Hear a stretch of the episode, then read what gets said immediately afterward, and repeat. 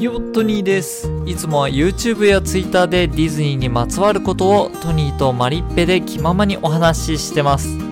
ということで今回は第9話皆さんの一日が少しでも楽しく幸せになるように話していこうと思います。今日のテーマはまたも美女と野獣の今回はヴィランズガストンです。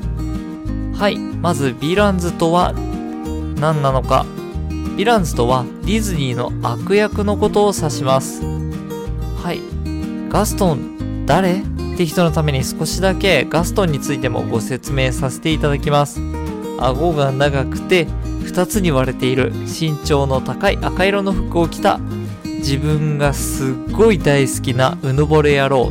男性キャラクターですね。はい。そんなガストンについて今日はお話ししていきます。彼はベルが住む町の英雄らしいです。あー噛んでしまいましたね。前回噛まなかったのに。もう一回。彼はベルが住む町の英雄らしいですよ。狩りの名人で町の女性からはイケメンと言われてモテてます。めちゃくちゃベルのことが好きですぐにでも妻にしたいとプロポーズをしまくってるんですけども簡単に毎回ベルにあしらわれてますね。一見陽気で気さくな性格。さらに見た目はハンサムなんですけども実際は怪力と腕の強さだけが自慢のうぬぼれ屋さんなんですね。まあだからベルに振られるのもわかりますね。まあ内面はそう。野獣そのものなんですよ。